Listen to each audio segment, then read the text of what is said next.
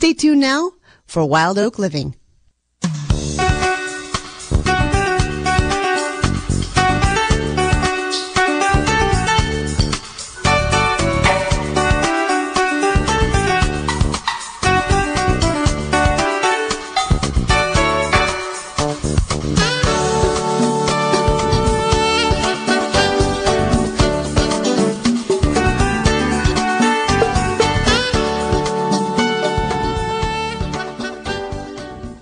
Mendocino County and beyond. Welcome to Wild Oak Living, the program that comes to you every other Thursday from 9 to 10 a.m. And it's all about living sustainable, sustainably and building community in Mendocino County and beyond. Today, I have two really great topics for you. Uh, by the way, this is Johanna Wild Oak, and, and I bring you this, uh, I've been bringing you this program for a while now here on KZYX. And today I have two really great topics for you, some fascinating members of our community to talk about their organizations. We're going to start out with by talking with Vicki Wellspring about uh, Project Sanctuary. April is uh, Sexual Assault Awareness Month, and you're going to be fascinated to learn all the things that are happening this month and all the things Project Sanctuary is doing for our community. So stay tuned for that coming up in just a moment. And then uh, in the later in the hour, we're going to be joined by uh, Rose Bell from the Community Foundation of Mendocino County, and they're going to talk about their COVID 19 relief fund and uh, an application process that uh, nonprofits can join to get uh, Zoom grants and other and other uh, COVID nineteen relief funds. And there's a deadline coming up, and we're going to be talking about that process and in general about the Community Foundation and their COVID 19 relief fund. So that's coming up later in the hour. But right now, I would like to welcome Vicki Wellspring to join us and talk to us about Project Sanctuary. Welcome to Wild Oak Living, Vicki. Thank you, Johanna. Thank you for having me. And uh, hello to everybody in the community this morning. Um, Project Sanctuary is is an amazing gift to our community, and it's been around for a long time and has done so many amazing things. I'm wondering if we, would, we could start out talking a little bit about the history of Project Sanctuary and how you came to be associated with it. Yes, I would love to. So, um, Project Sanctuary is Mendocino County's Sexual Assault and Domestic Violence Response and Crisis Center. And Project Sanctuary started in Ukiah in 1977, and it grew out of um, the grassroots movement that was happening at the time, which um, is referred to as the battered women's movement. So before that, women um, really didn't have any recourse for domestic violence. They weren't able to get help from the courts. There weren't shelters that were set up specifically for people who were victims or survivors of domestic violence. And so um, people were organizing at a grassroots level and doing peer counseling and helping each other. And that's how Project Sanctuary first began in Ukiah. And then um, around the same time, there was a, a, sister agency in Fort Bragg called the CARE Project, which was um, Uh, also assisting survivors of domestic violence and sexual assault. And in the early 90s, the two kind of came together and, and formed the Project Sanctuary as we know it right now, with an agency, with an office in Ukiah and an office in Fort Bragg on the coast. And rape crisis services were officially added in 1991 so that's kind of the background. And we started doing prevention work in 2005. So having um, curriculums in the schools, educating kids on healthy relationships and um, how to keep themselves safe and um, been going ever since. So some of the folks that work at Project Sanctuary have been have been at, with the agency the entire time, and that's um, such a blessing to have people with so much institutional knowledge and um, have been so rooted in this movement for a long time to still mentor those of us that are are joining this movement now. And how long have you been associated with it, and what's your role there? I am the volunteer coordinator on the coast. So I um, facilitate an 80 hour training every year for people who want to be domestic violence and sexual assault peer counselors and answer our crisis line after hours. Um, and I started working at Project Sanctuary about four years ago, and I um, got into this work through taking through participating in this volunteer training. So I started as a volunteer and then um, got this position as a as a full time job. So that's how I started. And I also do client advocacy and um, crisis counseling and um, whatever whatever is needed outreach um, at the at the coast office. You've already mentioned uh, several of the things that your organization does. You know, outreach, counseling, crisis response. Uh, I'm just give us a little bit of an overview over the broad range of amazing things that you do. I mentioned before we went on the air that I looked at just the things that you're planning to do for the for April Sexual Awareness Month in our community, and just reading that list left me tired because you're doing so many amazing things. So I'm wondering if you could talk a bit about both sort of in general um, what your organization does, and then specifically what's coming up in April, which is sex, uh, Sexual Assault Awareness Month. Yes, I would love to. So, um, really, I, I want to talk about how the the backbone of Project Sanctuary really is our volunteers, and um, our volunteers answer our crisis line when the office is closed. So um, we have two crisis line numbers. Um, in Fort Bragg, it's 964 4357, and in Ukiah, 463 4357. Um, and we offer 24 7 uh, crisis counseling through those lines. So if somebody is in need of services after the office is closed, they can call that and trained volunteers will answer and assist them. We also offer crisis counseling during the day. Um, uh, outside of COVID, we had walk-in hours 8:30 to 4:30. Now um, on the coast, we're pretty much doing a lot of that through the phone. But um, our office is open. Our staff are there now, just actually starting this week. Um, so we have long-term counseling. People can see a counselor once a week for as long as they need, and that's to talk about issues that may have be happening right now or may have happened in the past. So I always say it doesn't matter if if you, an assault occurred today or 50 years ago, you still can access our services and get support and help around those issues. Um, we offer legal advocacy, so we help people uh, complete and fill out temporary restraining order forms and we do court accompaniment so that um, when they go to court to to get those orders granted they have somebody with them as a support person um, we also do um, we have a shelter in ukiah at a at an undisclosed location so we have shelter services um, in Ukiah, and we can also house people in temporary housing on the coast. Um, and one of the things that came out of COVID through um, grants from the county and through assistance from the Community Foundation, which I know you're going to be speaking to later, is um, an ability to house people for a longer term times in motels on the coast, which we didn't have before. We had pretty limited amount of, of housing. Um, we also have a transitional housing program in Ukiah and on the coast, which is an incredible opportunity for people. And one of the ways that um, advocates and um, counselors know is a real way to get out of the cycle of domestic violence is to get secure and affordable housing. So we have a program where we can house people for up to two years. We pay their rent and their utilities and we help them budget and save money so that when the, the program is finished, they can continue to support themselves. That's amazing.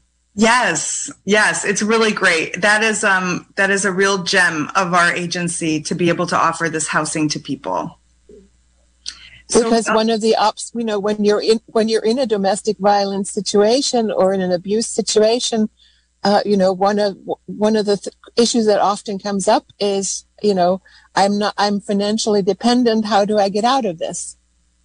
Yes. Right Absolutely. And a lot of people are experiencing financial abuse and they may not even know that that's what's happening to them. So if somebody is controlling all of the money in a household, not allowing somebody to work or forcing somebody to work to um, take care of the household just themselves. Those are all examples of financial abuse and they really make it hard for people to be able to leave. Yeah. Mm-hmm. Okay, you were on a roll, so I didn't mean to interrupt you. Oh, that's okay. Um, we also have an angel fund, so we can uh, help people with um, you know, if, if they need their utilities paid or they may need some extra financial support, we have um, we can provide people with gas cards and food cards and vouchers for the thrift store. So, um, kind of s- small financial help that can um, work in a fix. And um, let me see is there and then we have our volunteer training. So so this is this 80 hour training to prepare people to be peer counselors. And everyone who works at project sanctuary is a peer counselor. We have one therapist that's inland but everyone else has the same certification which is a california state certification for domestic violence and sexual assault peer counselors.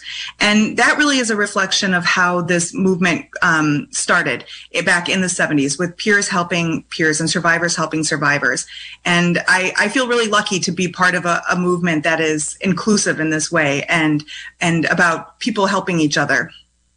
So um, that that training is about halfway done right now, but I do offer it every year, and we're doing it online on Zoom this year, and which is working out great. We've combined the Ukiah and the Fort Bragg training, so for one county-wide training, um, we have lots of um, guest speakers. So somebody comes from law enforcement and the district attorney office, and a um, retired SART nurse comes and talks about the process for um, getting a, a, SART exam if somebody's been sexually assaulted, and um, different partners from um, our partnering agencies come and talk to our volunteers, and and we also do extensive crisis counseling training. Have you noticed an increase in the demand for your services during the pandemic? Because I've I've read that because people are, you know, especially during lockdown, that that um, uh, ab- abuse has seems to have increased because simply because people are more, you know, in more confined spaces together for longer. Yes, um, yes, we've all read about that, and um, I'm not certain that we have seen the uptick in crisis calls that would reflect that exactly, but what I have seen is an increase in young people reaching out about sexual assault. And I have seen an increase in people having a lot of uh, financial needs that that there's just so much more need in our community. There's a lot of people experiencing unemployment and poverty, and people really need resources right now. So we have seen um, a great increase in that. Yeah. Um, you mentioned uh, volunteers and you mentioned that you do a volunteer training um, and, and you mentioned that you've seen an increased need of young people reaching out. What's the role of, of young people in your organization, both in terms of the services that you provide and also in terms of volunteers? So we serve people who are 12 and older. So anybody 12 and up can come and access our services. They don't have to have a parent. Um, and we can even help people that young with getting a restraining order if that's something that they need. They don't have to have a parent sign off on it. Um, young people are um, just the most fabulous group of people to work with. So I'm so happy that in the last few years on the coast, we've really increased our outreach to young people. And a lot of that is because of the work of my coworker, Alexandra Corzano, who um, created and um, developed a, a new youth um, center at our agency in, or at our office in Fort Bragg called La Puerta. And that's um, an access point for teens and youth to access our services. And this grew out of um, Alexandra noticing that teens may not have felt comfortable coming into the main agency and talking to folks, you know, talking to um, people who aren't their peers. So um, Alexandra developed this curriculum to train youth advocates and um, opened this space for them. And with COVID, we it hasn't been open, but as we get back into the office, I'm hoping to see it, it being able to um, be accessed by youth again. And part of the training that uh, Alexandra created is this ending sexual violence curriculum that um, they have taken throughout the co- county and have now trained 10 youth advocates um, to use this curriculum and to train other youth. So it's a it's an awesome project and program that will have a spiraling impact um, as more youth are trained to train each other. Um, and that's one very exciting thing happening with our agency right now. We also have uh, youth in the volunteer training currently, and three youth were in the um, previous year's volunteer training. So I'm just so excited to see what's going to happen with all of these young people getting involved. I was very, it was very educational for me when my daughter was in high school, which is now a long time ago. Uh, but she was a, a, peer counselor when she was there. And it taught me about the necessity of having people who are, who you consider your peers to be uh, available to talk to uh, and to trust and to open up to. Yes, it's so important. Um, that's why that's why I love the um, survivor helping survivor background of our agency. It's just um, a really important point, and um, yeah, I, I, Let's talk. We, we we started to talk about uh, uh, April being uh, Sexual Assault Awareness a month month, and and I and I mentioned that you have a lot of events coming up. Do you want to spend a little bit of time taking us through what you're planning to do this month? I know it's a long list and people can read more about it at your website, projectsanctuary.org. So yes, I, I, I, actually think that that list is from a previous year, but we still have a lot of events coming up this year as well. So I'll tell you oh, about okay. them. Um, I just glanced at it when we were talking. Um, I'll tell you all about them for right now. So um, okay what we have going on right now is um, on Wednesday, April 14th and 21st, one of our volunteers, John Worthington, um, he's a he's a registered nurse, is um, offering his class nurturing the um, Nurturing the Nature of Comfort and Health, which is a class about coping skills and different practical techniques that people can use if they feel themselves getting into a crisis state. And that's going to be on Zoom and it's from 5.30 to 6.30. Folks don't need to um, pre-register, but if they want the link, they can go to our Facebook page, um, which is just facebook.com um, slash project sanctuary inc um, or they can email me, and I'll say my email now, but I'll say it again at the end of the program. Um, it's just Vicky, V I C K I, at projectsanctuary.org. Um, so that's something that's happening the next two weeks on Wednesdays. And then we have three community presentations that are going to be happening on at the end of the month that are extensions of Alexandra's youth advocate program and will be partially facilitated by youth. Um, one is going to be on April 23rd, and that's kind of an overview of um, what is sexual violence and how does it impact everyone and how to support survivors. On April 26th, they're going to be going over how to report a sexual assault, um, what are the different options for people, and what is the process of a SART exam like. And then on April 30th, there's going to be a bystander intervention training. So what can we do as, as members in the community to help prevent sexual assault or to um, intervene if we see something happening? And that can be from a small level all the way from um, intervening or not making it acceptable for people to make jokes about sexual assault or rape, all the way to what can you do if you see something happening um, in front of you. Um, and then we are going to have one live, um, in person, socially distanced, masked event in Fort Bragg on April 24th, which is a Saturday from 12 to 2 at the town hall in Fort Bragg. And this event is called Love Letter to a Survivor.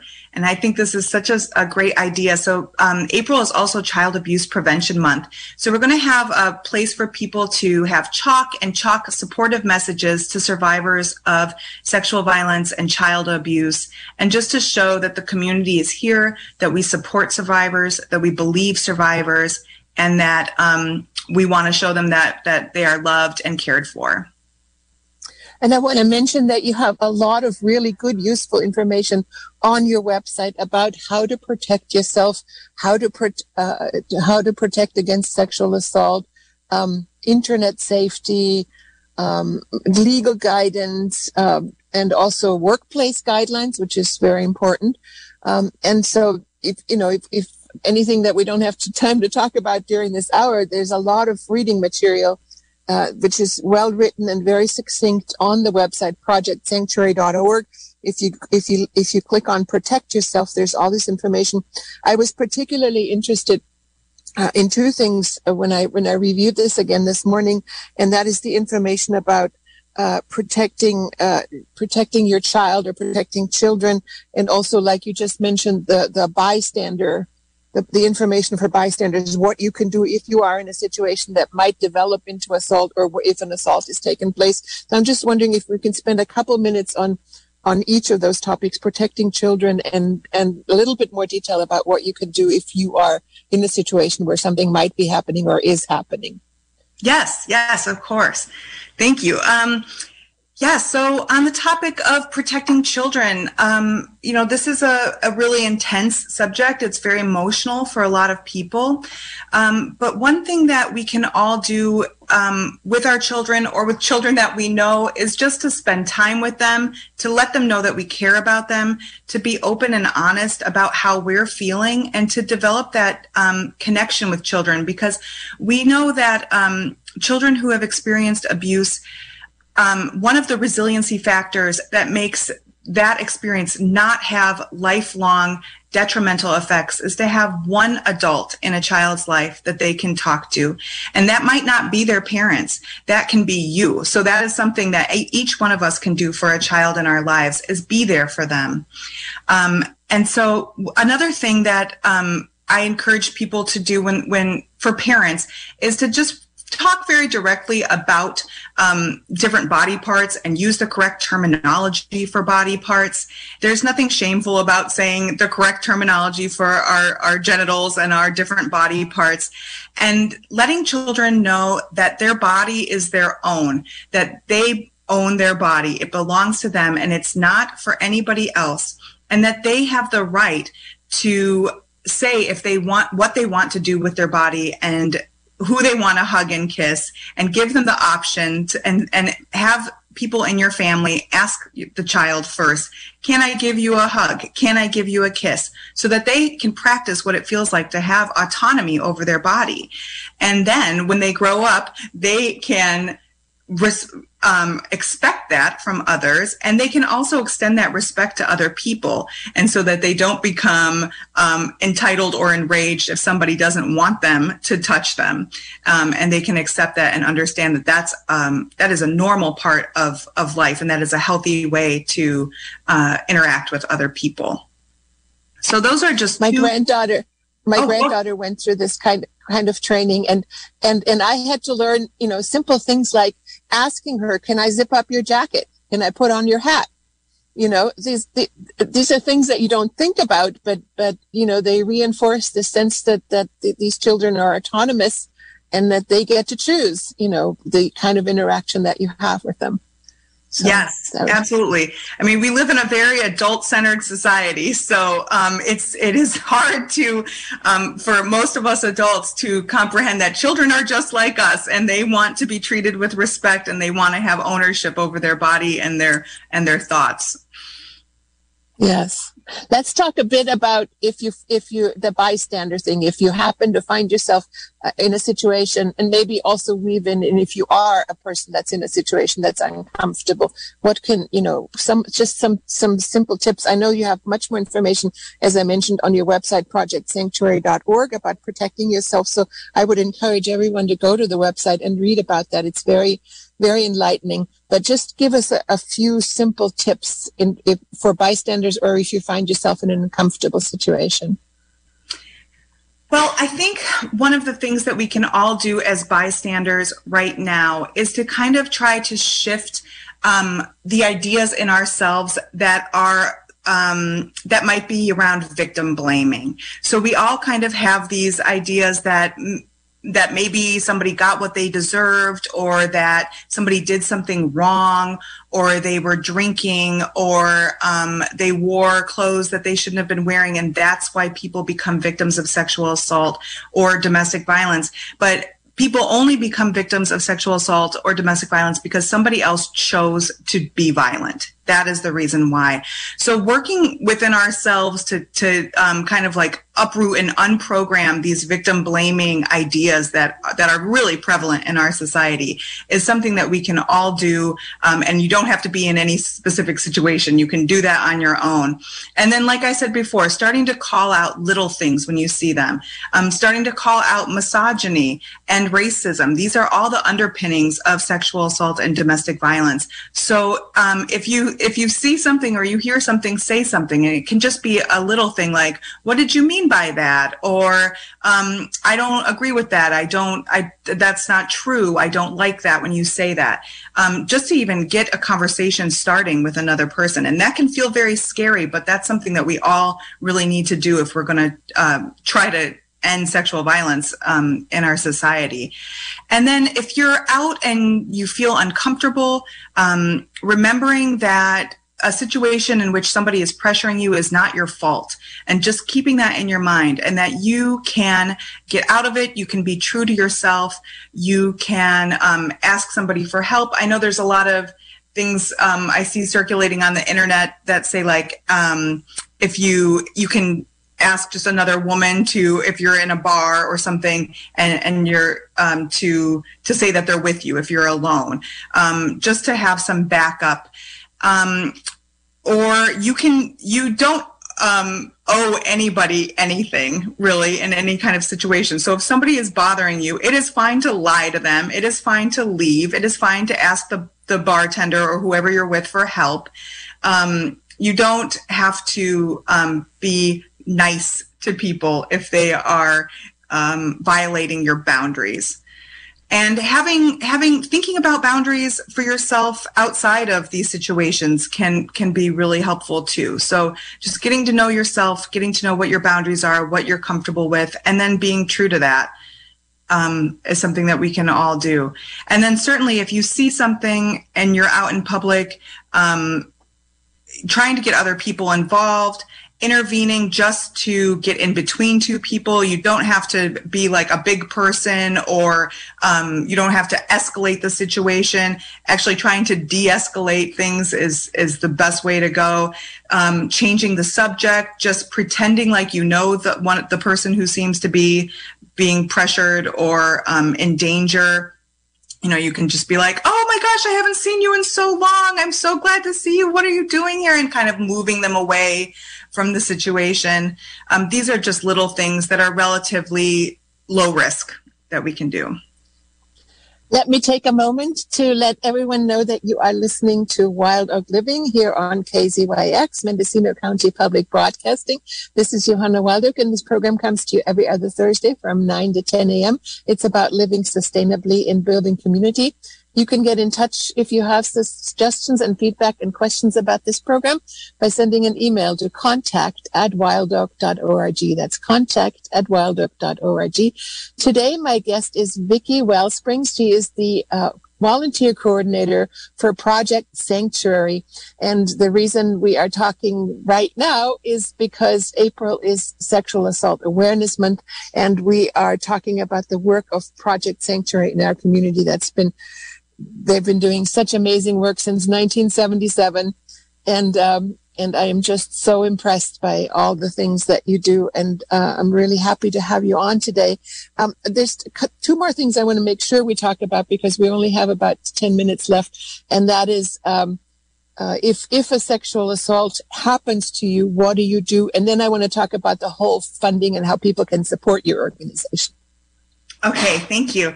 Um, if a sexual assault happens to you, um, there are several different things that you can do. Um, you can do nothing. That is an option. Um, you can call Project Sanctuary and and, um, and talk to us about your emotional support needs. You can report to law enforcement, and that is something that uh, an advocate can accompany you to do. Um, and you can also get a SART exam. So um, SART stands for a Sexual Assault Response Team, and um, SART exams have have been kind of previously known as rape kits. And what that means is you can um, go with an advocate to Ukiah um, Hospital or to Willits, and um, you will be uh, given a private room that is specifically for this procedure. A nurse who is specifically trained in this procedure will um, give you an exam and take evidence that will be um, kept by um, law enforcement and possibly used if a criminal court proceeding happens as a result of the assault. Something that is important for people to know is that you can access SART exams even if you choose not to report to law enforcement. That is your right um, as a citizen of the state of California, and that evidence must be kept for 20 years or up until your 40th birthday if the um, assault happened before you were 18. You also do not have to pay for this exam. The Office of Emergency Services funds these exams, or um, local law enforcement pays for them if they have um, agreed to um, go forward with that route. So those are those are some options. Um, and then generally, what happens if you report to law enforcement? Um, law enforcement will contact you. There will be an interview. And then after they have gathered evidence, they will um, give that evidence and interview to the DA, who will make a decision on whether or not to um, go forward with a criminal trial. Um, and Project Sanctuary advocates can be with you at every step of the way during this process if you want. And, you know, we don't encourage people to do one thing or another part of the basis of our um, philosophy and our program is that um, survivors are the experts of their own lives, and we want to support people in whatever they choose to do um, and empower them to to feel strong about making those decisions and to feel confident in those decisions. So not everybody wants to report and that for many many reasons and that is that is okay. We support you in whatever you choose. Okay, thank you for that quick overview. And I know there's more information on your website as well. And of course, you can always call Project Sanctuary if you're in a situation and have questions about that whole process. Uh, and we'll give those phone numbers out in a couple of minutes at the end of the at the end of our interview. So now let's talk about how you are supported and how people can support you. Yes, as an organization. Yes, so we are um, we are grant funded. We um, at federal and state levels. So we get money through um, partially through the Victims of Crime Act and um, other federal grants. And we are also um, funded by people who make donations to our agency. So if people want to um, want to support us, that's a great way to do it. Um, you can make a, a, you know, send a check to the office in Ukiah or to Fort Bragg. Um, we are so grateful for all of the community support.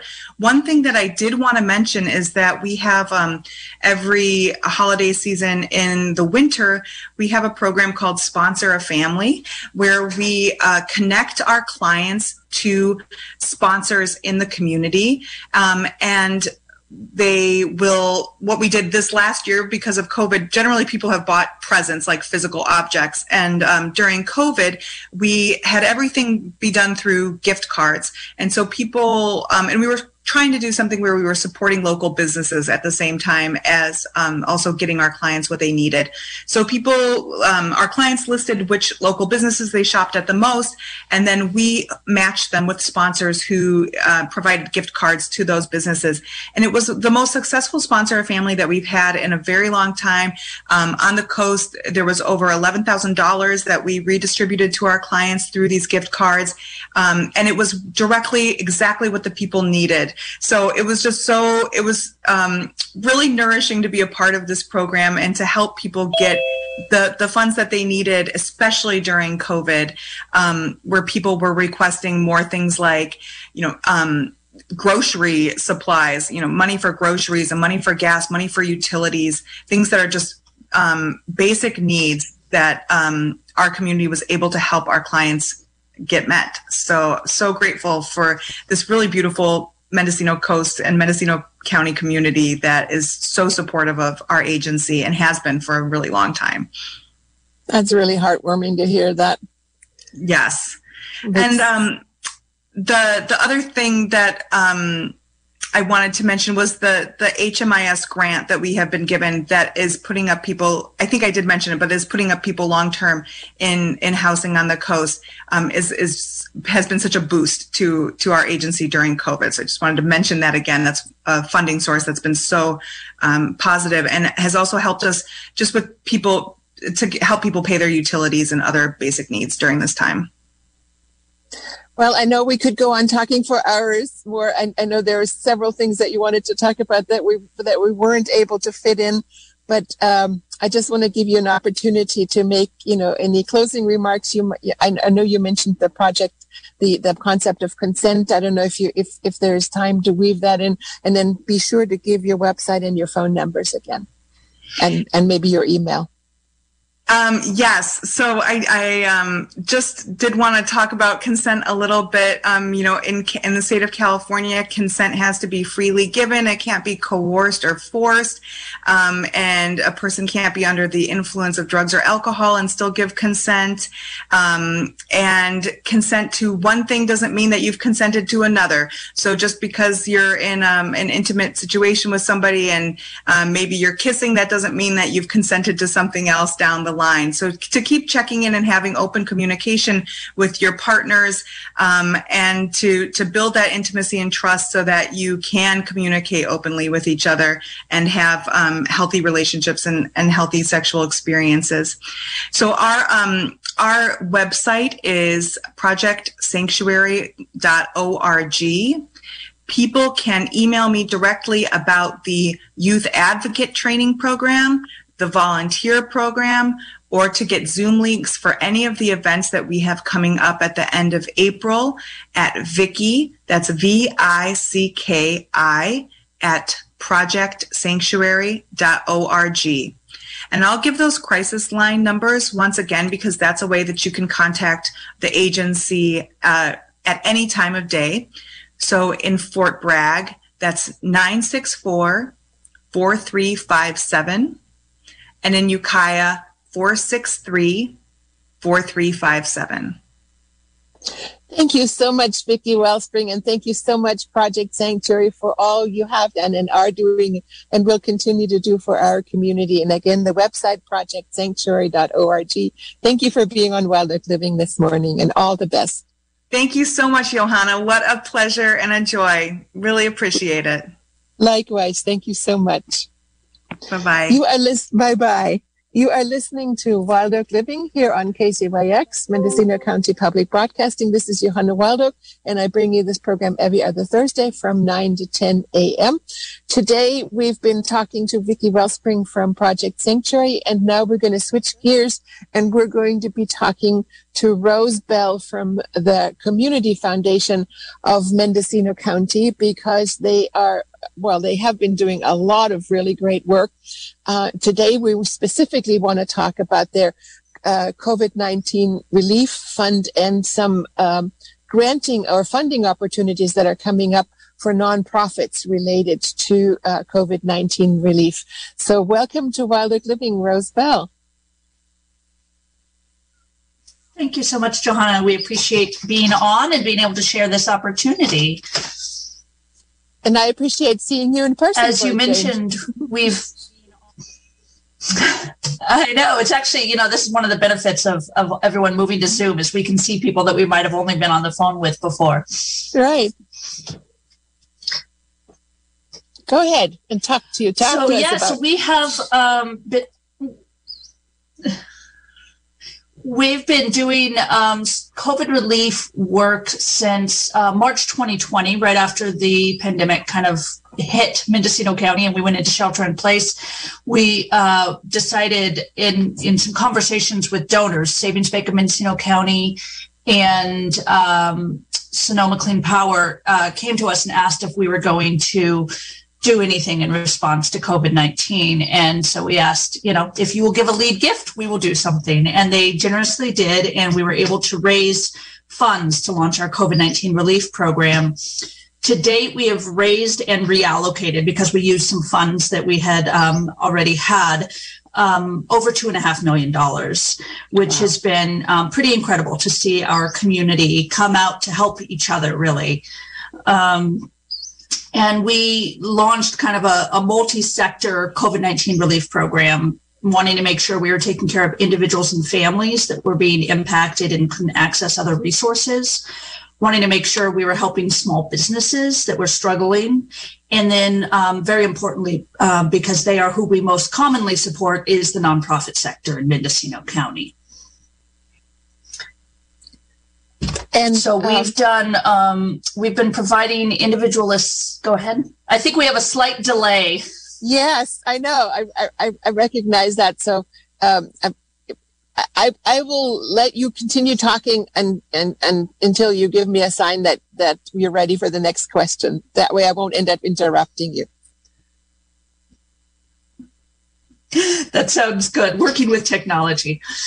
Uh, yeah, so we have been providing individual assistance funding through um, a handful of nonprofits throughout Mendocino County to help individuals. So I do want to make sure people are aware um, that if they are struggling because of the pandemic and they need assistance with rent or utilities, there is funding available. You can apply through uh, North Coast Opportunities. That's ncoinc.org. Um, and there is funds that have been granted from our COVID-19 relief fund to help individuals throughout the county in every region. Um, and to date, we've awarded over $500,000 in individual assistance grants. And as of the end of December, that had um, we had supported over 700 individuals and households through those grants. We have also been focusing on hunger relief, um, providing grant funding to senior centers and food banks, as well as other um, family resource centers throughout the county. And again, over half a million has gone out in hunger relief for the county since last March. And then um, the small business sector, uh, $230,000 went out in small grants to micro businesses countywide. Uh, that went out through the West Business Development Center um, to help small businesses kind of pivot and adapt to be able to work through the pandemic. Our goal is to help people get through this so that we have our small businesses and we have our nonprofits and we have our families intact at the end of the pandemic so that we can come back stronger and thrive and um, and not lose these important organizations along the way. And then that takes me to nonprofits, which is what the the current grant that's open um, is available to. Is that we've been providing nonprofit relief. So we've been doing grants to either help nonprofits adapt as well. So they might um, by buying new equipment or um, staffing in different ways to be able to work through the pandemic safely and to offer services remotely. Um, or some is just to help with operations, just to keep people kind of open and, and moving through this. And so I was just trying to calculate this as as, as I was calling in, um, but I think we have done uh, 188 almost three, probably over $300,000 in nonprofit relief to date. And our current grant for nonprofit relief is open now. The, the application is on our website. That's communityfound.org, .org. And that is, um, those grants are available to help nonprofits with operations as well as to pivot. And so if people have experienced a reduction in funding um, or demand in services, or they're needing to adapt to be able to maintain their services. There are uh, grants open now, and those go up to $7,500. And that deadline is May 14th, and we have up to $100,000 to award. This will be our fourth round of nonprofit relief funding that we have done in this series. So that's kind of the overview of our um, of our funding so far. And uh, what's what's the process for, for, a nonprofit to avail themselves of this funding? And can you also talk a bit about the, the Zoom grant? Absolutely. Thank you for the reminder on the Zoom grant. Um, so uh, quickly the Zoom grant, and then I'll explain the process because it's the same for both. Uh, we have Zoom grants we started last year, again, because so many uh, individuals and organizations have had to take on Zoom licenses to be able to maintain their services uh, we were able to get a grant from Rebuild North Bay to help us fund uh, Zoom licenses for nonprofits in Mendocino County. We have reopened the Zoom grants up, and those are available for the cost of a one year license. So that ranges from $150 to $600, depending on the organization's needs. We have a total of $5,000 available for Zoom grants. And the idea is really any Mendocino County nonprofit that needs a Zoom grant to be able to continue providing services or keep their business running uh, can apply. The applications for both the Zoom grant and the nonprofit relief grant are on our website um, you can just go to our homepage, which is communityfound.org. And if you scroll down just a little ways, you'll see the, um, the links for these two grants. The Zoom grant application is very short. We don't require a whole lot of information. The nonprofit relief grant is more of one of our standard grant applications. Um, but both should be fairly manageable. And we do have staff available if, if anyone has trouble completing the grant um, application and needs some assistance. My understanding is that uh, this is the uh, is it this the third or fourth installment of this application process? What are what are some of the examples of of needs that that people have been applying for from nonprofits? Yeah, so this will be our fourth round. We just at uh, our board meeting on Tuesday of this week approved the third round of uh, of grantees, and so this is our fourth round. We're hoping to be able to provide assistance. Our, our goals with our COVID 19 relief program overall are trying to get people kind of through summer of 21 if we can um, before we run out of funding. Um, you know, we, we do remain open to accept donations and, and try and raise money still, but what we've allocated out is to hopefully get us through the summer of 21. Um, so examples include anything from um, general operating support. So, you know, organizations that maybe have high overhead that they have to maintain um, and when they can't have people coming in, but also um, ways to kind of pivot. So, for example, um, there have been things like assisting with buying equipment to be able to do outdoor um, events or filmings, things along those lines. There have been um, the need to be able to hire some staffing to be able to offer new programs that are that are more COVID safe. Um, there, let's see there's been some a lot of it has been kind of fixed expenses and operations which people mm-hmm. really need you know we've there have been a number of projects but so many people we've discovered in this past year don't have a whole lot of capacity to start a whole new project when they're trying to mostly kind of stay afloat through the pandemic and so we've provided a lot of operational support um, you know one great one is with coastal seniors, um, some operational to help them deliver 10,000 meals to seniors and disabled adults. Um, another one is helping an organization to archive all their historical files and get their website updated. Not a lot of organizations have kind of strong websites, and now that's how so many people are accessing them. Um, so those are just a couple brief examples. There's there's a, a, a, few more really interesting activities that the community foundation is involved in that I just wanted to to touch on uh, briefly because we have a few minutes, uh, and that is uh, we talked about the COVID nineteen relief fund and the nonprofit relief fund. You also have a business innovation and resiliency fund uh, and by the way, these are all funds that you, as a member of the community, can can contribute to and can support. That's the whole idea of the community foundation: is that the community supports the community. Um, and then also, if you could briefly talk about, because there is the application date coming up about the um, executive director leadership institute. Oh, I'd be happy to. Um, yeah, so the Small Business uh, Business Innovation and Resiliency Fund was established uh, thanks to some donors that came in and led with that. And those are the ones that we were able to award $230,000. That went out to, um, I had the number right in front of me. I feel like it was something in the range of 85 to 90 small businesses in Mendocino County received those those grants in in three rounds. Um, and then the Executive Director Leadership Institute. So, as part of our efforts to support the nonprofit community, the Community Foundation was created as a way to keep philanthropic dollars local to Mendocino County, but also to help our nonprofit community thrive because they're really important to providing the services that our that our community needs.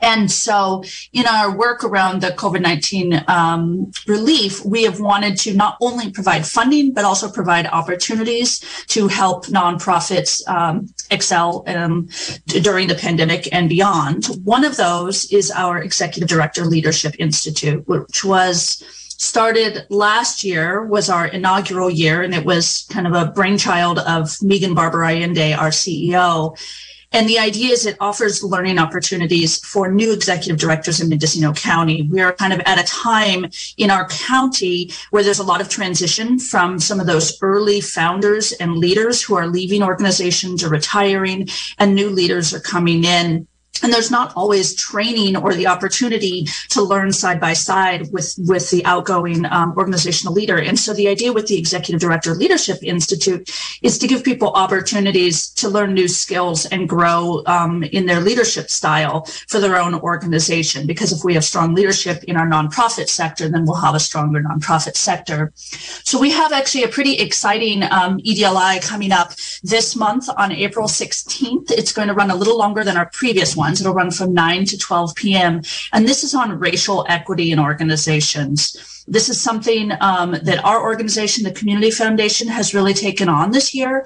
We, um, our board and staff have been going through diversity, equity, and inclusion trainings. We've been doing um, a series of readings and discussions to try and educate ourselves on um, on a better understanding of kind of the diverse needs uh, that exist in this world and understanding the lens and how we approach that. And so we are offering this Executive Director Leadership Institute. I'm looking forward to attending it myself um, on April 16th. It's open to any nonprofit in Mendocino County can attend.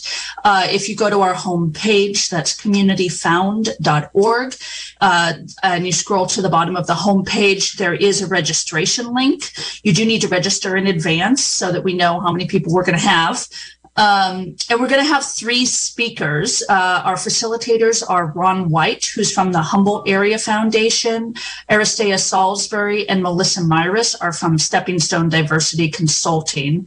And they're going to do kind of this interactive workshop to cover the course concepts and create a space for some productive discussion around these issues and provide some tools and resources for people um, who are pursuing racial equity in their organization um, and uh, within this kind of rural setting that we live in. So I think it's a really exciting opportunity. Not everyone has the ability to bring in speakers to their own organization on these topics. So this is a good chance for any organization in the county to kind of tap in and and just broaden their understanding and their knowledge around um, equity. Let's use the remaining few minutes that we have to, to, to give you an opportunity to talk about how our community can support the Community Foundation. What are the various ways of engaging and contributing to your organization? Thank you so much. Yes, um, we are a community founded organization and we are here to support the community. Um, and the way that we raise funds is donors large and small. And so we have had lead donors that have come in to help establish a fund or support a fund, but we also receive small donations of any size to our funds. Um, and we are able to keep those dollars local. They go out to our local organizations. Um, anyone can log on to our website at communityfound.org and there is a link that says for donors. If you go there, even if you're giving $5, you're a donor. And so you can go there and you can choose any kind of fund. We've been talking about our COVID 19 relief fund um, because that's obviously uh, in the forefront of all of our minds right now and a lot of the work that we're doing but that we also have funds to support all kinds of um, areas of interest in our county, anything from arts and humanities to animals, seniors, youth, education.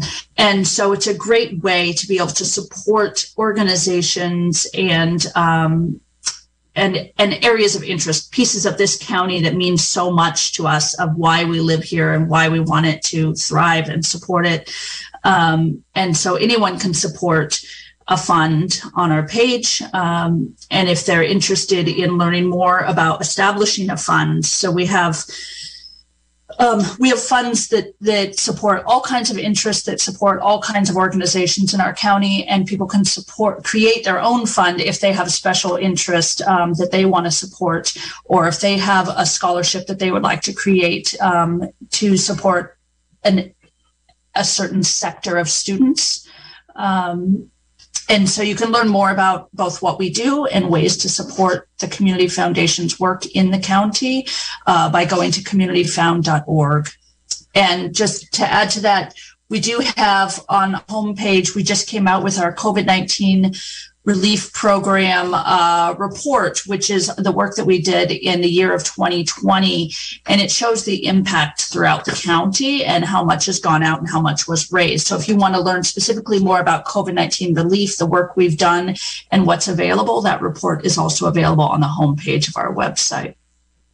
I was just going to mention that, you know, if, if people would like to support you and would like to know what you do with the money that people donate to support you, there are these reports uh, uh on on the website communityfound.org where you can learn much more.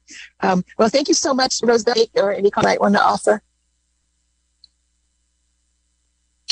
This was great. Thank you so much for having us on. We love being able to come on to KZYX. The work that you all do is really important for our county. We're always pleased when we have an opportunity to support your work um, to help keep our county informed. We rely on you so much. So thank you for the work that you're doing and for giving us an opportunity to share this opportunity. And we hope that um, many people will come on and uh, and log on to communityfound.org to be able to apply for funding opportunities or to give to their neighbors. Thank you so much. I love your vision, vision state, mission statement is, is to offer people effective ways to engage in advancing the well-being of our communities. That's great. Thank you so much for the work you do. And thank you so much, Rose Bell, for being on to talk about the Community Foundation of Mendocino County today on KZYX. And all the best for your work. Thank you. This is Thank Wild you. Oak Living. Likewise. Take care. Thank you. You too. Bye bye. You've been listening to Wild Oak Living here on KZYX and Z. This is Johanna Wild Oak, and I bring you this program every other Thursday from 9 to 10 a.m. Two weeks from today, I'm going to be talking with Bellevue Rooks, who is a poet, and that's going to be a a fascinating conversation. And we're also going to be, I'm also going to be sharing some inspiring stories about uh, dealing with climate change and resilience in dealing in the with uh, in the fa- in uh, resilience in the face of climate change. So, and also it's going to be our pledge drive. So please tune in for that because that program is going to be one of the programs that picks that kicks off our pledge drive uh, on April 22nd. So please tune in for that April 22nd at 9 a.m. Uh, to pledge for us and to listen to Bellevue Rooks and to stories about resilience. Thank you so much for listening to Wild Oak Living. And thank you so much for tuning into KZYX and thank you for supporting KZYX. And if you don't want to wait until the pledge drive, go to kzyx.org and click on that donate button to support us. Thank you so much. I will talk to you in two weeks. And thank you, Alicia, this morning for engineering. If you enjoyed this podcast, you can go to kzyx.org to find more shows and content like this one. While there, you can stream us live or check out our jukebox. And if you like what you hear, consider donating by clicking the red donate button in the upper right corner. We are Mendocino County Public Broadcasting, listener supported community radio. KZYX Philo 90.7 FM, KZYZ Willits and Ukiah 91.5 FM, and Fort Bragg at 88.1 FM. Thanks for listening.